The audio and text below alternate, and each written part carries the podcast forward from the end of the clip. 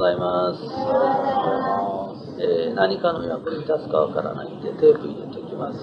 えー今日はですね、2000年の、えー10月24日です。えー明日からの経済情勢とか、えーいろんなことをお話しします。えーとですね、えー最近多い質問なんですけど、これからの日本の経済がどうなるかっていう話を聞かれるんですけれど、えー経済の話の前にですね、えこれから10年間どういう日本に時代が来るかっていうのを話しておきます。これはおそらく変えられないし、変える必要もない、変えることができないということです。だから、これにのっとって生きないと、自分がどっちの人間になるかがはっきり、まあ、わかんないんじゃなくて分かっちゃうから怖いですね。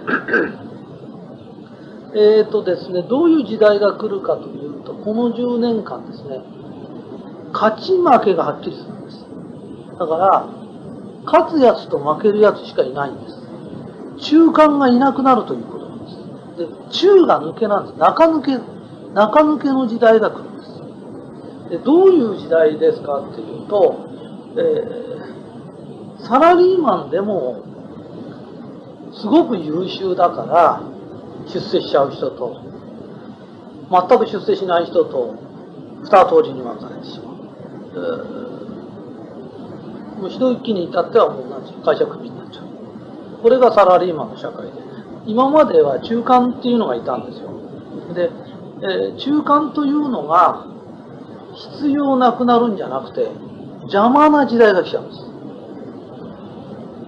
これがサラリーマンの時代なんですよ。サラリーマンもそうですよ。アキンドで言うと、儲かる会社はうんと儲かっちゃう。もう儲かんない会社はひどいことになっちゃうという。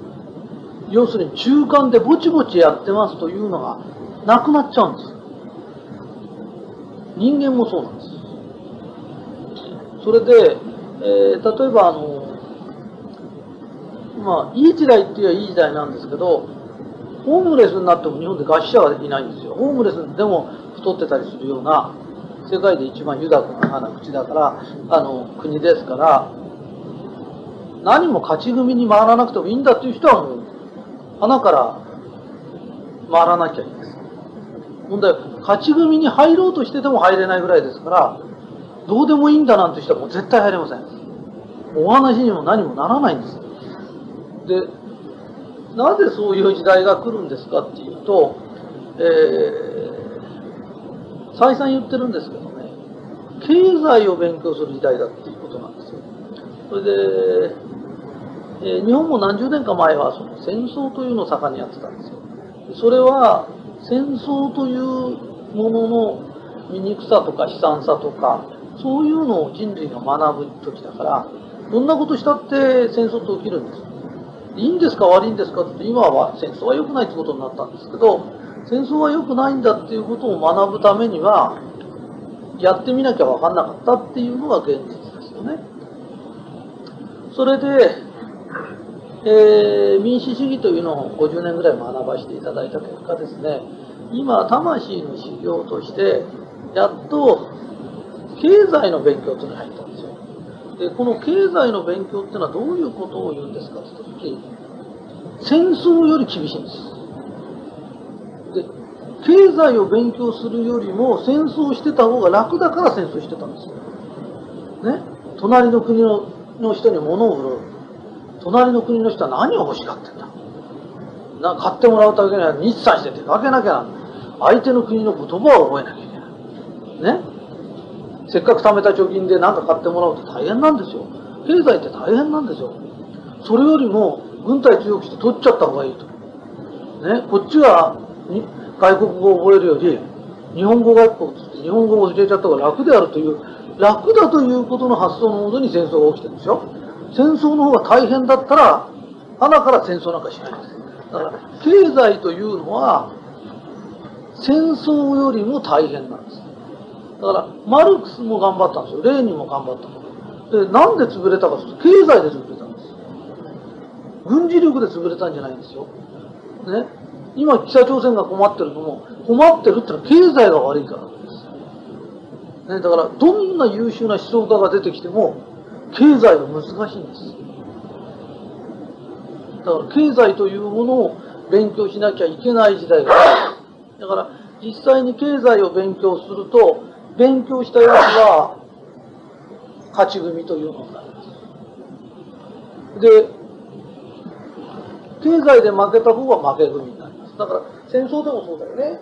我々アメリカは勝ち組になってるえー、ちょうど日本がもう本当に貧しくてしょうがない頃に外国の映画なんか麗しの作品なんかでパーティーやってたりすごい技術だったりね。車の中電話ついてたりするんですよ。その頃同じ頃の負けた方の日本は水遁から来て水遁空路に並んでんだから。ね？だからそれが勝ち組負け組の。で戦争でも勝ち組と負け組があったようにこれから経済でも勝ち組と負け組が出る。っていうことなんです。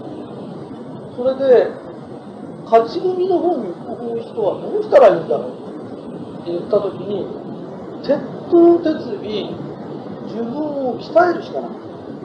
いつの時代でもそうなんですけど自分を鍛えるしかしょうがないんですで人間は一つの法則があるんです鍛えれば鍛えるほど強い守れば守るほど弱くっていう法則がありますから簡単なこと言うと、私はね、このところ散歩もしてないんだと。1年以上散歩もしてないから、この足は大切に守ってたからすごい力出しますよとかって、そんなことは絶対ないよ。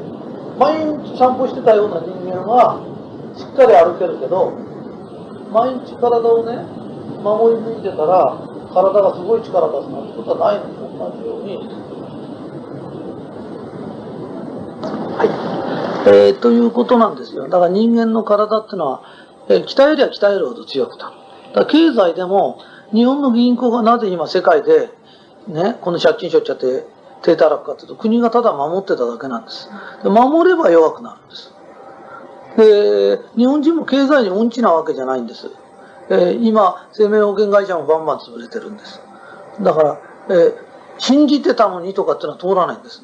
要はちゃんと調べなきゃ預けてたお金もなくなるんです。要は守りすぎてただけなんです。ちょっと守んなくなれば誰でも強くなっちゃうんです。で、それが続くということです。で、自分を鍛える。鍛えるにはどうしたらいいかって、危険が迫ってくれ誰だって鍛えられるようになってるんですよ。ね。で、商売もそうなんです。で、仕事でよくあの、この前、斎藤さんのところの仕事をすると、あの、辞める人はいないんですか？とか、潰れるところ人はないんですか？とかっていうのね。それに対するお答えなんですけど、サラリーマンでも何でもそうなんです。絶対にクビにならない会社がありますか？とか、ね？そういうのはないんです。ありえないんです。で、その中で自分をどうやって鍛えていくか、それでどうやったら勝ち組の方へ回れるか、という形なんですよね。で、これはあと10年過ぎた時に、本当に勝ち組と負け組で分かれていいんだろうか。っていうこともなります。えー、あとそれから10年間は、不況は治らないんです。で、なぜ不況が治らないかっていうと、勝ち組と負け組がはっきり分かれとどういう形になるかというと、勝ち組のやつ絶対黙ってるんです。うんと儲かったって言わないんです。儲かったやつは儲かったって言って得なことはないんです。税務署が来るか寄付が来るか、いずれにしろ得なことは絶対ないから、うんと儲かったやつはだんまりが起こるんです。目立たないようにするんです。で、ないやつはど税務署も来ない、泥棒も来ない。何言ったってもう大丈夫だから、ないやつは騒ぎ立てますから、ね。で、当然、負け組というのはサラリーマンの方でも出てくるから、就職のでできない人、ね、会社が潰れた人、それが騒ぎまくります。で、騒ぐと、マスコミの方をそっちに向かってずっと騒いで、儲かってる方は内緒にしてる。えー、マイク向けて、どのぐらい儲かってましたかって言っても、え、えー、とかって言わないんですよ。私もこれが本当は言いたくないんですよ。ね。言わなくなっちゃうんですよ。で、取材してても緊迫感も出ない。ね。聞いたことは答えてくんない。ね。そんなことは誰も言わないんですよ。そういう時代になると、好景気で儲かってるやつがいても必ず就職できないやつがいる。だから昔のように全員が就職できちゃうとか、全部の土地が上がっちゃうということはないんです。勝ちと負けがはっきりするんです。で、10年これが続くと思ってください。10年経った時に新しい価値観が生まれます。その価値観って何ですかって言ったのは、大金持ちになっちゃうやつとか、そういう人間はいつまで隠しておくんじゃなくて、ね、外車3台買いましたとか4台買うことが世の中のためになってんだ。大金持ちはでかい家建てるとかがお金を回す世の中の役に立ってんだっていうのが分かる時が来るんです。もう妬みもクソもないんです。ね。いくら稼ぎましたっていうのが自慢じゃなくて、私はいくら使いましたとか。ということが立派なことなんだということの価値観が変わる時があるんです。で、それまでにどうしてもね、あと10年ぐらいはかかっちゃうんです。で、10年も経ってくるとみんなが経済の勉強やなんかしてくると、ね、金持ちは妬みで金持ちに金使わせないよりも、金持ちはおだてて使わしちゃいと。ね、使っちゃえば回ってくるんだと。どうせあそこにはバカ息子がいるじゃないかとか。ね、あいつをだてら使っちゃうとか。ね、そういう良き時代に入ってくるんですよ。ね、それを今は悪だとみなしてる。ね、あそこの息子は能力もないのに会社乗ってるとか。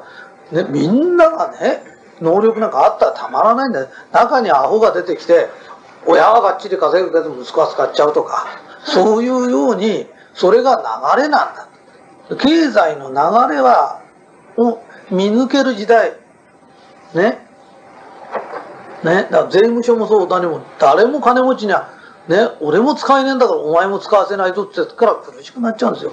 そんなことがわかる時代。ね。それが10年先に来るの。だけど、その10年先だって勝ち組に回ってなければ、要は何もないんですよ。で、勝ち組に回るために、どのぐらい自分を鍛えるか。で、鍛える方が楽しいんです。だから仕事は楽しいよって何ですかって言うと、何もしないで儲かるんじゃないんです。鍛えり、鍛え抜けば儲かるんですよ。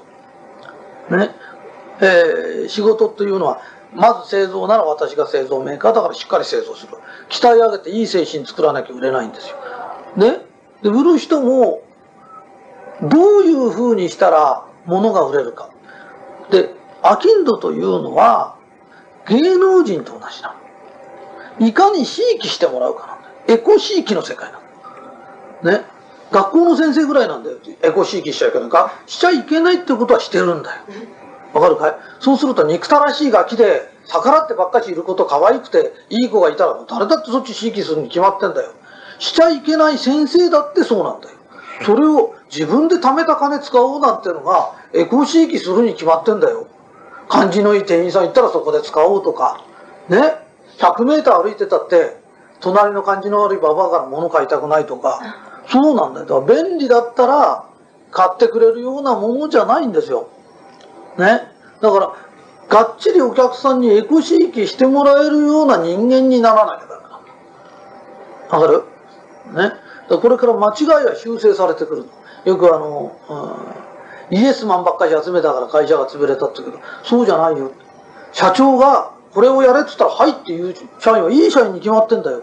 そんな優秀な社員を集めといて、潰れたのは社長が言うことバカなんだよ。ろくでもねえ作戦を立てたんだよ。で、そんなろくでもない作戦でも持ったのはイエスマンがいたからなの。いちいち逆らう奴がいたら、もっと早く会社潰れてんだよ。ね？社長がこれやってやるよって言ったら、はいっていうのは優秀な社員なの。ね？優秀な社員がいるのに、会社を謝るようなことをしちゃいけないんだよ。わかる？だから口答えするような社員なんか集めたらダメなの。ね？優秀な社員を集めなきゃいけないんだよ。わかるかい？ね？で、その優秀な社員を集めるのにはどうしたらいいかというと、俺は人相見だからわかるんだよ。優秀な人間が。で、人相はどういうふうに勉強しましたかっていうと、嫌なやつ雇うと、働かねえくせに文句を言うで、首にするときに大変な思いするんだよ。で、そういう思いを5回か10回すると、誰でも人相見になっちゃうんだよ。で会社に来た時は真面目に働きますようなこと言うんだよ。でも本当かなと思ってじっと見るようになるんだよ。だからどうやったら人相が見れるようになるかっていうと、血の出るような苦労をすりゃ誰でもなるんだよ。ね、実践しかないの。ね。それで、私のには10人の部下がいる。ね？この10人の人たちを優秀なのを集める。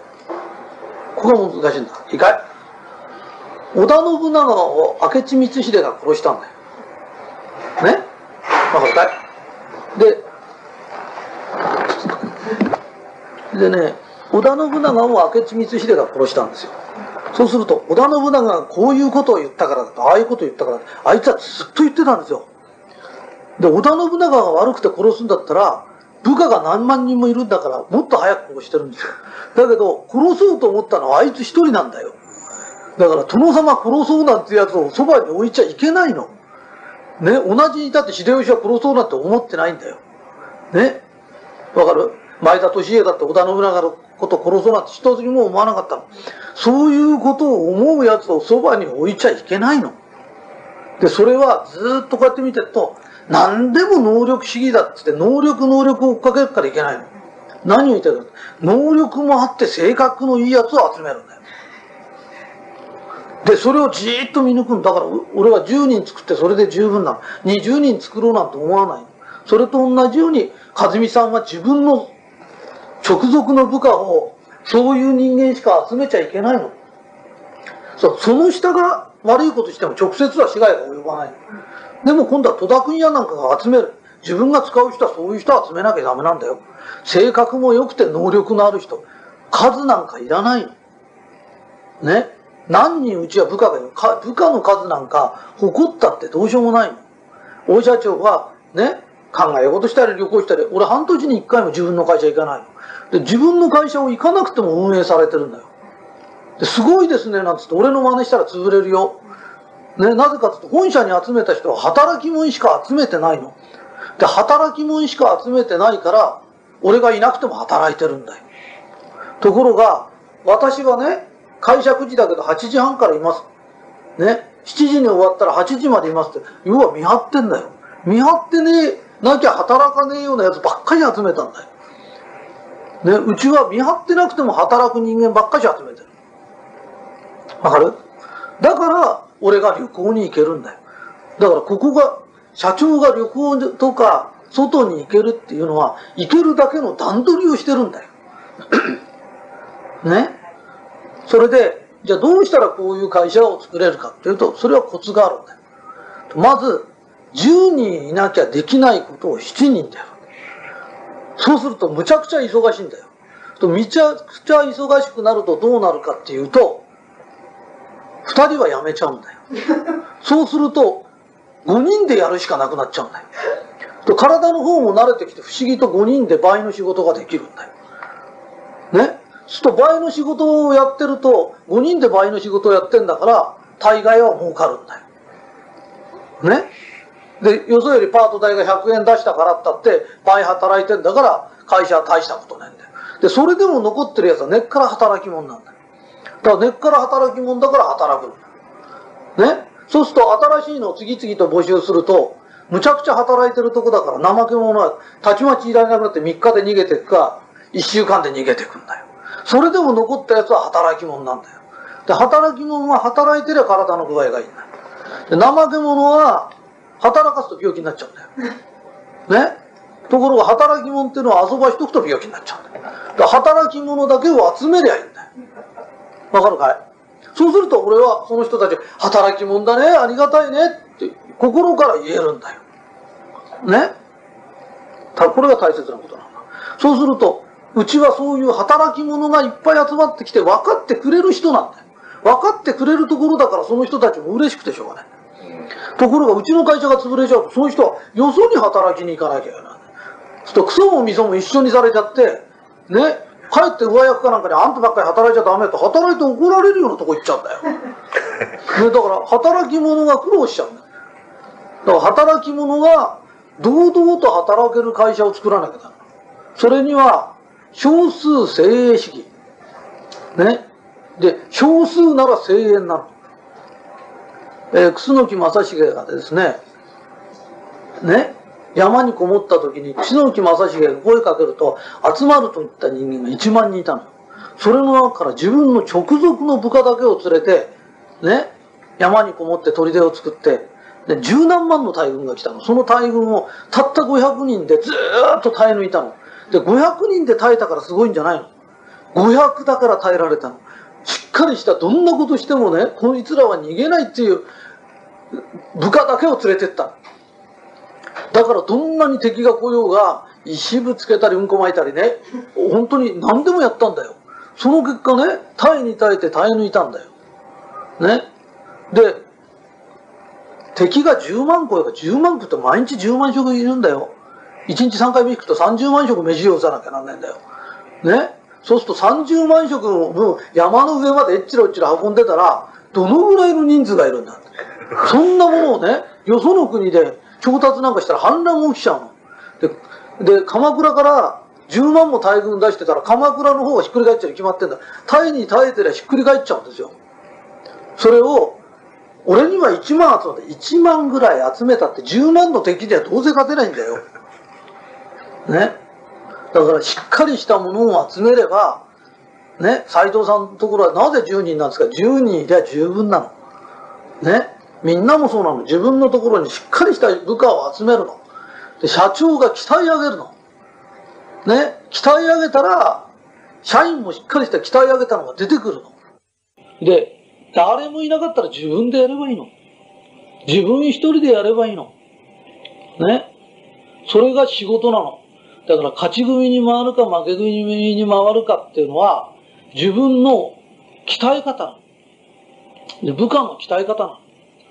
だからうちはそういうことをしてるから、えー、ごめんなさい。ちょっと途中で電話が入ったんで話が繋がんないかもわかんないんですけど、えー、うちはですね、えー、よそと違って、鍛える。で、ここが問題なんですけど、鍛えるって磨きゃ光るってことで、誰磨いても光るんじゃないですよ。ダイヤモンドだから光るんで、軽石なんか磨いたらガリガリガリガリ、えらいことだ。だから、まず素材をしっかり集める。で、素材のいいのを集めて、それを磨きかけて叩き上げると。で、これが、えー、うちの会社のやり方なんです。わかりますかね。で、鍛えれば鍛えるほど強くなるんだと。だから自分のところへ来た人間を鍛え上げてあげるんだ。自分のところへ来た部下を鍛え上げてあげるんだ。で、弱いまま返しちゃうと、うちをやめようがどこへ行こうが、負け組になるか勝ち組になるかしかないんです。で、うちは勝ち組を養成するとこなんです。で、うちに来た人、ついてきた人は全部勝ち組なんです。だから楽して勝ち組になれるってことはないんです。実践ですから、ね、少林寺拳法だろうが、直進空手だろうが、入門したら強くなるってことはないんです。もう入門したら直ちに厳しい練習に入るんです。その結果、強くなれるんです。ね。で、実践しない限り強くなることはないんです。空手の本1000冊読んでも強くならないです。え、水泳の本100万冊読んでも泳ぎません。必ず水の中に入るんです。で、我々はそうやってやって鍛え上げる。それからいい人間をずっと選ぶんです。だからこれからこのテープを聞いた人は誰でも人相民になります。もう勉強の必要なんかないです。ひどい目に遭えばいいんです。人間というのは人生で苦労をしている時が人生の勉強をしている。人を使って苦労をしている時が人使いの勉強をしている。すべてが勉強なんです。苦しんでる時が最高の勉強なんです。わかりますか？ね？だから、これから我々は全員一丸となって勝ち組に向かう。で、こういう世の中なんです。で、この世の中がいいとか悪いとか言っててもしょうがないんです。戦争が始まったら一生懸命戦争して生き残るんです。ね。あの、うろうろしててたまに当たったらえらいことになりますから、負け組に回らない。で、勝ち組に回るんだ。わかりますか？今、マイクへ向かって話しかけて。わかりますね？はい。終わりです。